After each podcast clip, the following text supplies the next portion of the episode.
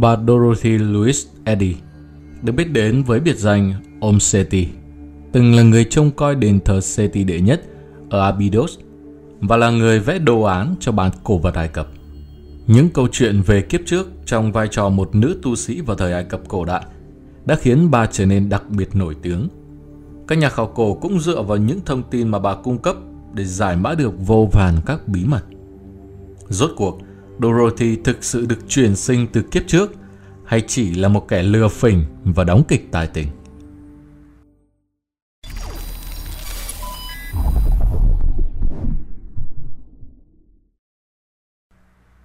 Tổn thương não bộ khiến cô bé 3 tuổi nhớ lại tiền kiếp.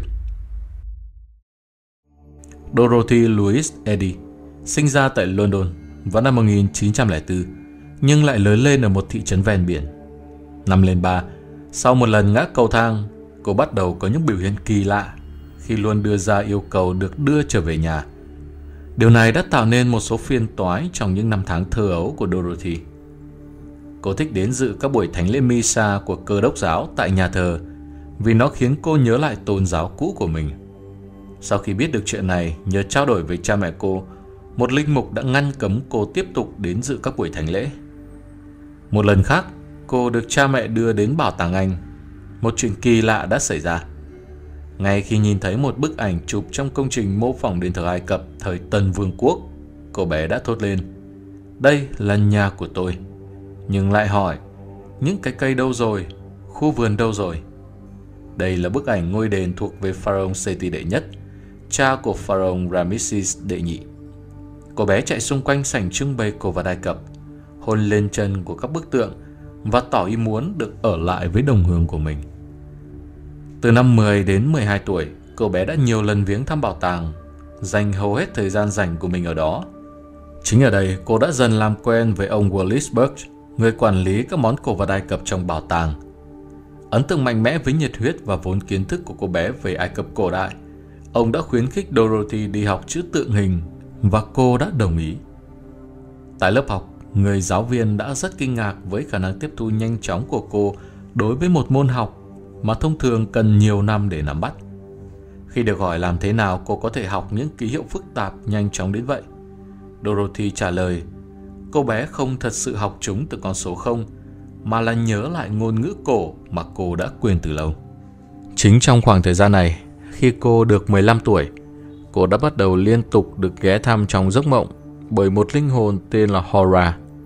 Linh hồn này nói rằng cô là đầu thai của một người phụ nữ Ai Cập tên là Bechehis, một nữ tu sĩ ở ngôi đền Seti đệ nhất tại thành phố Abydos, thượng Ai Cập. Hora đã thường xuyên xuất hiện trong giấc mộng của cô bé trong suốt khoảng thời gian 12 tháng và kể cho cô nghe câu chuyện về kiếp trước của mình. Dorothy đã viết nhật ký giấc mơ. Tất cả có 70 trang, hoàn toàn bằng tiếng Ai Cập cổ đại. Chuyện kể về một cô gái có tên là Benchesis, xuất thân trong một gia đình bình dân. Mẹ cô là người bán rau và cha cô là một người lính trong giai đoạn trị vì của Pharaoh Seti đệ nhất. Khi Benchesis lên bà, mẹ cô qua đời. Cô đã được đưa vào đền Khomel Sultancha vì cha cô không thể gánh vác nổi trọng trách này. Tại đó, Benchesis đã được nuôi nấng để trở thành một nữ tu sĩ. Năm 12 tuổi, vị quan tư tế tối cao đã đưa cho cô hai lựa chọn. Một là trở về thế giới bên ngoài, hai là ở lại và trở thành một trinh nữ thành hiến. Vì không hoàn toàn hiểu rõ điều này, cùng lúc không có một lựa chọn nào khả thi khác, cô đã lựa chọn ở lại và phát lời thề nguyện giữ thân xác được toàn vẹn. Trong vòng 2 năm kế tiếp, Benchesis đã được giao đóng vai trong buổi kịch nghệ thường niên miêu tả lại những nỗi thống khổ và sự phục sinh của thần Osiris. Một vai diễn mà chỉ có những nữ tu sĩ đồng trình đã hiến dâng cả đời mình cho nữ thần Isis mới có được. Một ngày nọ, vua Seti đệ nhất đã vô tình gặp gỡ và trò chuyện với cô. Qua thời gian họ đã trở thành người yêu, và khi hai người ăn trái cấm, thì đó cũng là lúc Benchesis phản bội lại lời thề khi xưa. Đồng thời tội phản bội nữ thần Isis là cực kỳ nghiêm trọng. Không muốn Seti phải đối mặt với vụ tai tiếng này, Benchesis đã tự kết liễu mạng sống chuyển đến sống ở Ai Cập.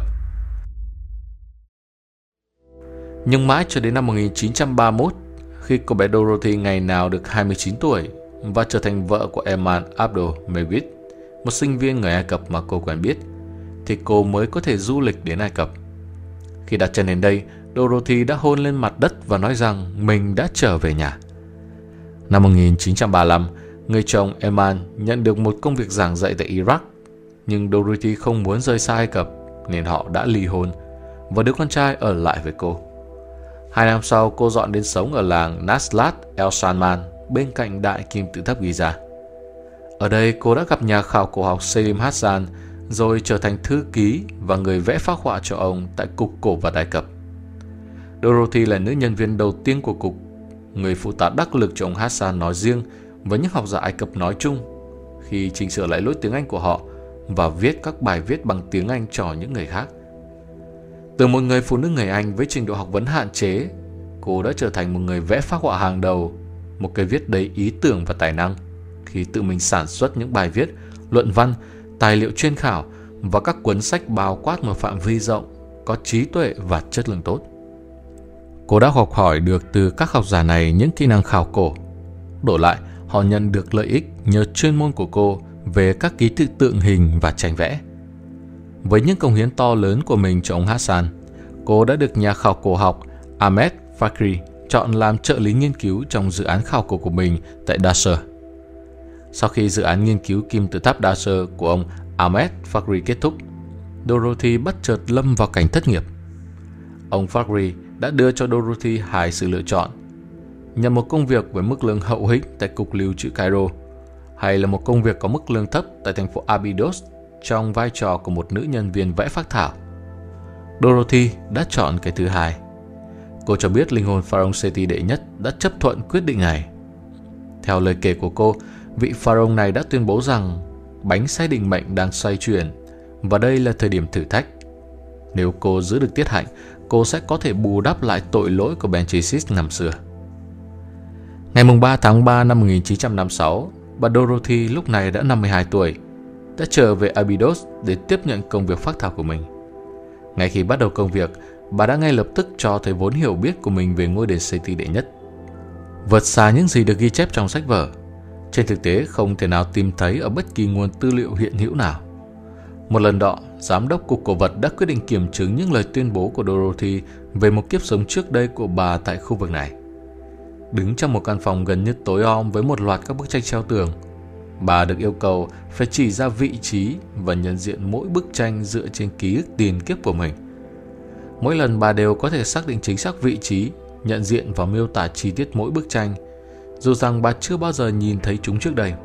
Và tại thời điểm đó, chưa có bức tranh nào hay địa điểm chính xác nào của chúng từng được công bố trong bất kỳ tư liệu nào.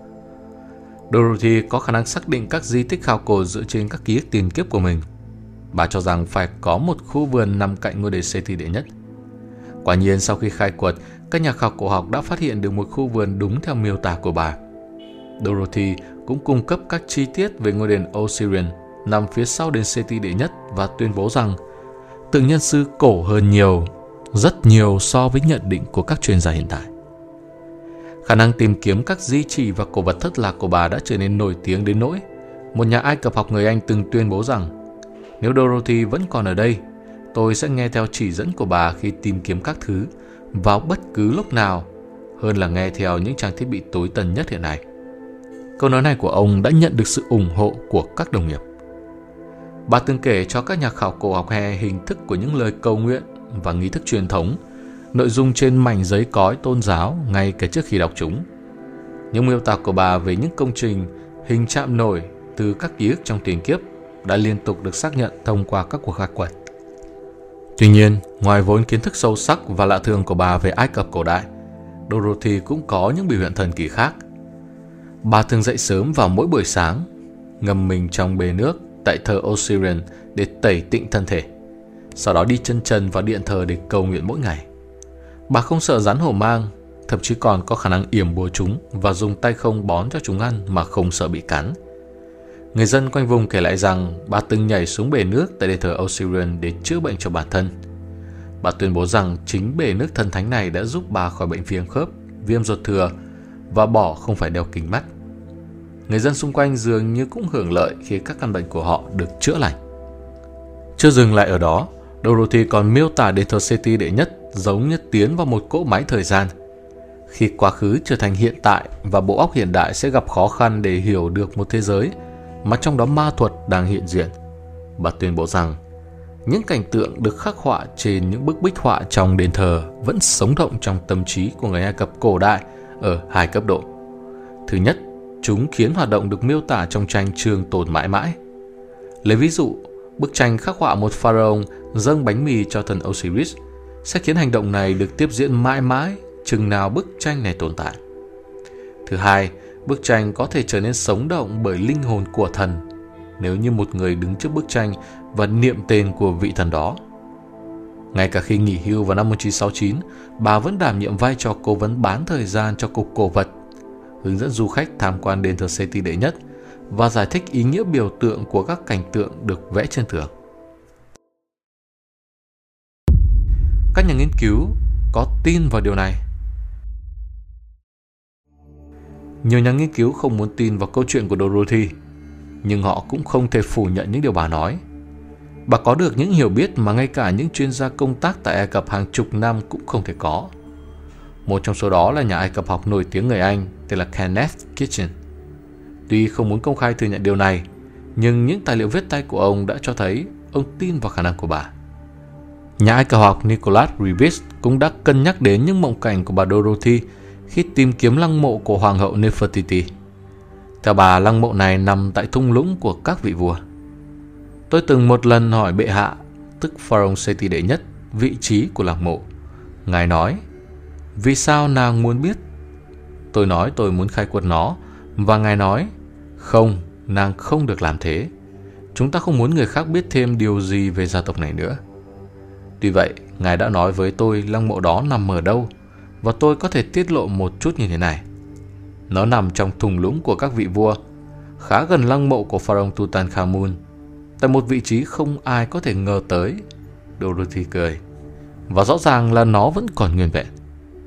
Trong hàng thập kỷ, Dorothy đã trở thành nguồn cảm hứng cho rất nhiều nhà nghiên cứu. Câu chuyện của bà về sự sống và cái chết vào thời Pharaoh Seti đệ nhất đã chạm đến trái tim của rất nhiều người. Rất nhiều khám phá mới đã được thực hiện dựa trên chỉ dẫn của bà. Theo thông tin do bà cung cấp, các nhà nghiên cứu dẫn đầu bởi giáo sư Otto Straden đã phát hiện ra được lăng mộ KV63 trong thung lũng của các vị vua vào năm 2005, vốn nằm ngay cạnh lăng mộ của pharaoh Tutankhamun và chứa các thi thể của những người phụ nữ từ triều đại thứ 18. Tuy nhiên không có xác ướp nào được phát hiện. Mong ước cuối đời Dorothy từng nói, cái chết không làm tôi sợ hãi, tôi sẽ cố gắng hết sức để qua được nghi thức cần trái tim. Tôi sẽ tiến tới trước thần linh Osiris. Ngài có lẽ sẽ nhìn tôi bằng ánh mắt bi thảm vì tôi biết rằng tôi đã phạm phải một tội lỗi không nên có. Người Ai Cập cổ đại tin rằng linh hồn mỗi người sẽ được thẩm phán bởi thần Osiris tại đại sảnh sự thật bằng cách đo lường trái tim của một linh hồn với trọng lượng của một chiếc lông. Nếu trái tim nhẹ hơn, linh hồn sẽ tiếp tục cuộc hành trình. Nếu trái tim nặng hơn, linh hồn sẽ bị một con quỷ ăn tươi nuốt sống nên không còn tồn tại nữa. Kết cục còn tệ hại hơn cái chết. Bà Dorothy mất vào năm 1981, hưởng thọ 77 tuổi và được chôn cất tại nghĩa trang Copic ở Abydos. Bà cho rằng cái chết sẽ cho phép bà đoàn tụ với người mình yêu. Mặc cho nhiều người vẫn còn hoài nghi về những câu chuyện của Dorothy, nhưng không ít người cho rằng bà là con người tuyệt vời nhất mà họ từng gặp. Bởi vì bất kể người ta nghĩ như thế nào, không ai có thể phủ nhận những đóng góp và công hiến to lớn của bà Dorothy cho ngành khảo cổ. Quan điểm của bạn như thế nào về tính chính xác của những câu chuyện này? Hãy chia sẻ cùng Vũ trụ Nguyên Thủy ở phía bên dưới phần bình luận ngay khi kết thúc video.